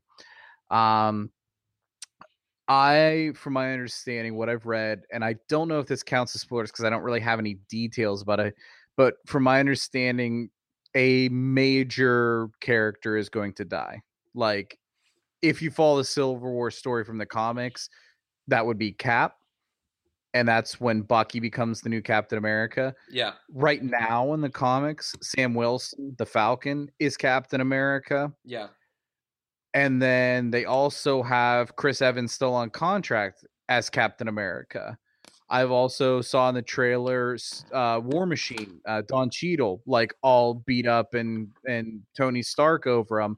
I don't know if they would reveal his death in a trailer. Yeah. So there's I don't know, prerequisites for Cap dying, for War Machine dying, for whoever. But from my understanding, they filmed three or four different death scenes. So even if something leaked, you don't know if it's the real one or not. Like only one of them is real. Oh, kind of the yeah. same way in Empire Strikes Back, David Prowse delivered the line as Darth Vader saying, uh, no, Obi-Wan is your father. So Yeah. no one really knew except James Earl Jones, who's recording the voice in the booth. Yeah. And everyone's like heads exploded. Um so I don't I don't know what's but that's the thing I'm sitting there like I know Civil War from the comics. Are they gonna do Civil War at the end? Like I know what happens. Are they gonna change it? Like they have Crossbones, they have Sharon Carter, they have Cap, they have Bucky established. Like all the pieces are there for Cap to die. Um, is that gonna happen or isn't it? Yeah, they could throw. They really could throw us for a loop with this one. Um, I'm just. I'm super stoked about this one. Um, I can't wait. I mentioned. I mentioned this, and, and I really want to touch on this because I want to see how you feel about this. The more information and the more previews and the more trailers we get for Batman vs Superman, the more nervous I get. I'm not as excited about this movie as I was when I saw that first trailer. I'm a little worried. And that doomsday thing that they created from the DNA of General Zod is really what has me worried. And um, I don't. It looks like a deformed version of Michael Bay's Teenage Mutant Ninja Turtles. It does, Like it looks so bad. Yeah, I'm worried. I'm, I'm legitimately worried. Um, but I want to like it. I do too. I want to like it I so really bad. do too. And but you know what? It, I'm still gonna go see it. I don't care. But at the same time, I got a feeling that this is not gonna be what we all hoped. And it's it's like DC was so concerned with their comic book movies not living up to the Marvel standard that Marvel has set because it is a high high level that they've set. I mean, the the benchmark is is very high, and they're just trying to cram too much into this movie. I think. Hopefully, hopefully not. Hopefully, this is just just trepidation. Hopefully, it's the same thing I had with Star Wars. But I'm, I'm nervous. I am legitimately nervous this movie's happening again. I'm actually with you on this one. Like I was very excited about the concept when you and I talked that one time. We're like, well, you know, like it's Lex Luthor using the the the fight um, to kind of talk to Congress and Superman and kind of get him under his control. And maybe that's still the case and everything. But I agree. I don't know if I'm buying Jesse Eisenberg as Luthor, like in some of those previews and stuff. Um, everyone's biggest worry, Ben Affleck as Batman, that's the part I don't. I'm not concerned about it at all. Yeah, all the other stuff around it. Like I don't. Everyone's so focused on that being the problem. I don't think that it is. I don't know if the story's going to be there. I haven't seen it yet, but it has. It's already in a hole because so many people didn't like Man of Steel. Yeah. That this almost has to be like a notch ahead of good. Like it has to be great. It has to be fantastic Yeah. to kind of win those people back over. It's not looking like it's gonna. No, it's I'm I'm legitimately nervous. Um, I will say this. Um, I'm starting to get more into the DC uh, shows though. I just started watching The Flash. Yeah. Yeah, And Flash is awesome. Absolutely love The Flash. Like that is such a good show. Um, I've been watching Supergirl because it was something that Jax and I could both watch, Because like when I was watching Daredevil, he was like, "Dad, can I watch Daredevil with you?" And I was like, Oh, "Ah, no. "No, no, sir, you cannot." Um, but like Supergirl was something that we could watch together, and he enjoyed it, and he dug it, and it was and it's fun. And then they announced that they're gonna have a Supergirl Flash crossover, so that's even even more awesome. So oh, really? You didn't hear about this? No. I forgot. Like I'm getting all the comics online stuff because I was the one that kind of set up the merger. I'm gonna have to get you in on this, Steve. I'm gonna have to start sending you all the emails and all the content that I'm getting too. But like that's one of the other big advantages of us working with comics online now is I'm like in the know on everything that's going on in the industry, and it's fantastic. A. Supergirl Flash crossover, huh? yeah, which means cool. we'll probably get a Green Arrow crossover too. Like it's it's exciting stuff, man. It's it it, it is a great time for movies. Uh, the fact that we're going to get a Star Wars movie uh, in a like you get one every year. Like this is Yep. this is awesome. I can't wait for the next Star Wars. Can't wait for Episode Eight. I can't wait for Rogue One. Like it's just it's it's a great time, and I'm so excited right now. Oh, if you are into nerdy stuff, Yeah. you are blessed right now. Like we are in an era of nerd prosperity that has never been paralleled before. Yeah. Um, I think we're, we're hitting our, our hour and a half mark. So we've done 90 minutes here. I think this is uh, one of our longest podcasts. So we'll kind of wrap up things here. Um, one of the things that I did, um, I'll, I'll kind of, I'll do my thing and then you can do yours. Um, one of the big things that I wanted to do, um, since we're no longer going to be GGR, I mean, GGR is still going to exist in our hearts, you know, aw, something sweet like that. Hmm. But I've never really done this uh, on a podcast. I wanted to thank a lot of people.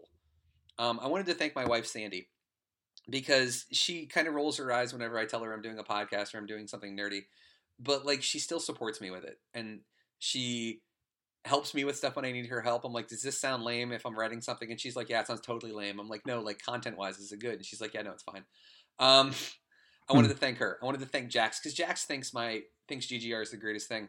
Um, I didn't get a chance to tell you. Um, I get a notification on my phone every single time somebody puts a comment on one of our articles on GGR. And I get a notification one day and it says you have a new comment on GGR on your Christmas list because I did a, my favorite Christmas movies.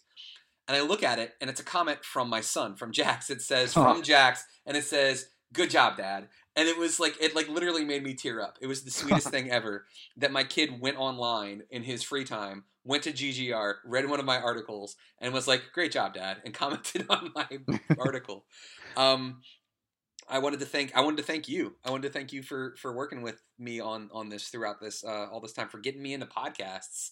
Like Jesus, I never even imagined that I would want to do this. Um, Now just try and stop the guy. Can't do it. I know I'm on like nine different shows. Um, I wanted to thank Ben Shaw for for helping me kind of design the website, uh, for being um, an an artist or at least attempting to be an artist um, with a child and having major eye surgery and trying to live a, an adult life. Um, I wanted to thank your um, your folks because like I know that they got into the podcast early, they got into the website early. Um, I, there's just so many people. Like I wanted to thank Comics Online for for supporting us before we merged with them. Kevin was helping me redesign things. Uh, her name is Megan. Megan Savannah Layer uh, is on the podcast with us. She helped me redesign everything. I wanted to thank Andy, Andy Barsh. Uh, Andy Barsh redesigned the logo for GGR. We now have that little robot, Ripley the robot. Um, there's just too many. Ben Bed, Ben, ben uh, Bedgood. He's uh, zombie Ben Bedgood, one of our new writers. Uh, Gus, uh, Danny, Vic. Um, who else has written for us, Steve? Um, Jeez. Uh, so many people, right? I mean, Yeah. what, what you said the college football guy was? Um, yeah, yeah, Gillespie. Yeah, Jonathan Gillespie. Uh, thanks to him. Um, just thanks to all of you. Thanks for all the people out there who, who liked us on Facebook. Follow us on Comics Online now too, because we're not going anywhere. We're just going to a. We're moving on up to the east side to a deluxe apartment in the sky. Um, And the one person that Mike didn't mention, because I mean, his pretty much covers mine too. I mean, anyone who's put up with my nonsense while I'm writing or talking on the podcast or whatever, um, and you know who you are. But the one person Mike didn't thank, and he should have more than any of the ones he already did, was himself. I mean, this was Mike's baby. Um, we at the job that Mike's at, I used to work there as well. We would just sit in chairs on our breaks and chit chat about whatever nerd stuff we were into, what books we were reading, what comic books, movies we were watching, whatever.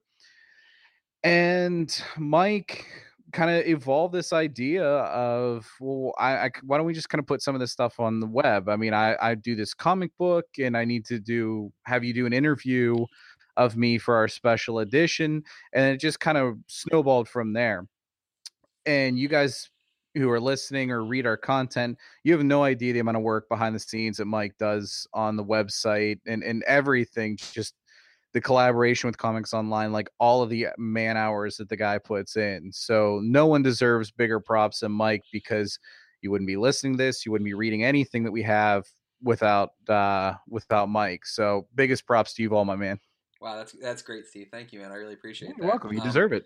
Well, I definitely want to give a big thanks to your uh, to your fiance, soon to be wife too, Mandy. Um, because I gotta say, she is patience of a saint yeah, but like also too, like you want to talk about a motivator, dude. Like how much how much weight has she lost? jeez i don't know hold on how much weight have you lost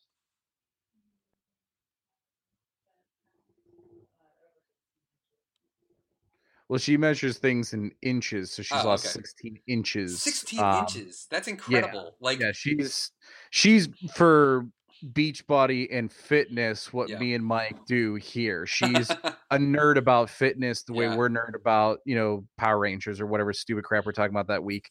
Um yeah, she's all Yeah. over it. And yeah, so if you want to talk about someone who bombs social media, get on get on her Facebook page and yeah, check well, her out. She's just she's a really motivating factor because I'll I'll be like I, I have my Fitbit here and I'm supposed to be doing ten thousand steps a day, um, and I'm trying to get myself back into shape again, and like I'll get on my computer and I'm like ah I'm not gonna go do anything today. I'm just gonna sit here and write an article and maybe watch some more episodes of The Flash, and then I see Mandy like showing her fitness shake that she's drinking and covered in sweat. She's like lost another three inches, and I'm, I'm doing this because it's awesome. and I'm gonna look great for the wedding, and I'm just like, well, shit, I need to do that too. Like, like I need to get my let me go get my running shoes on. Like it's like it's just it's incredible that we have such um, awesome people in our lives, and that and I said it on the uh, on the website. I wrote an article about it. That this isn't goodbye. This is see you later because we're just going to see you somewhere else. Like we're, we've got bigger things to do. We're going to have a much bigger place that's going to give us much more support. We're going to be able to expand this and have more people read and listen and interact. And maybe one day down the road, GGR will come back and it'll be even better than ever. Or we'll just rule the world and we won't have to create GGR. Yeah, the way I see it, GGR is the the first apartment we rented. Yeah. Uh, Comics Online is like buying our first house. You know, i- it's moving up to a bigger space. There's more responsibility, more work, and everything. And you're always going to have in your a place in your heart for that first little place that you had together. Yeah. But ultimately, this is the right move and the and what you need to do for your future. But yeah, you're always going to look back fondly on your first little place. You know, it's, it's special. for this will be the last time we refer to this podcast as GGR Pirate Radio. Um, I think from here on out it'll probably be um, we'll come up with some cool name for Yeah. it. I mean we'll, we'll come up with something cool, but we'll be Comics Online affiliated. But I mean for the last time here, um, I mean you'll get to hear Jack saying you know this has been a GGR Pirate Radio uh, Networks uh, production. Um, woohoo! You'll get to hear that and. Um, but yeah, uh, thanks again to everybody for this. This has been an incredible ride. Um, thanks to you again, Steve. I, I wouldn't have been able to do any of this or know that I was wanted to do any of this without you. Um, so thanks again, man. Um, Goes right back at you tenfold, my man. But for all you uh, GGR, uh, your great geek refugees, that's what I was trying to think of before. You great geek refugees, thanks again for tuning in. Uh, hopefully, you'll be Comics Online nerds uh, with us when we get over there. Um, but again, signing off for GGR Pirate Radio. My name is Mike Lunsford. I'm Steve Monick. This has been a GGR Pirate Radio Network production. Woohoo!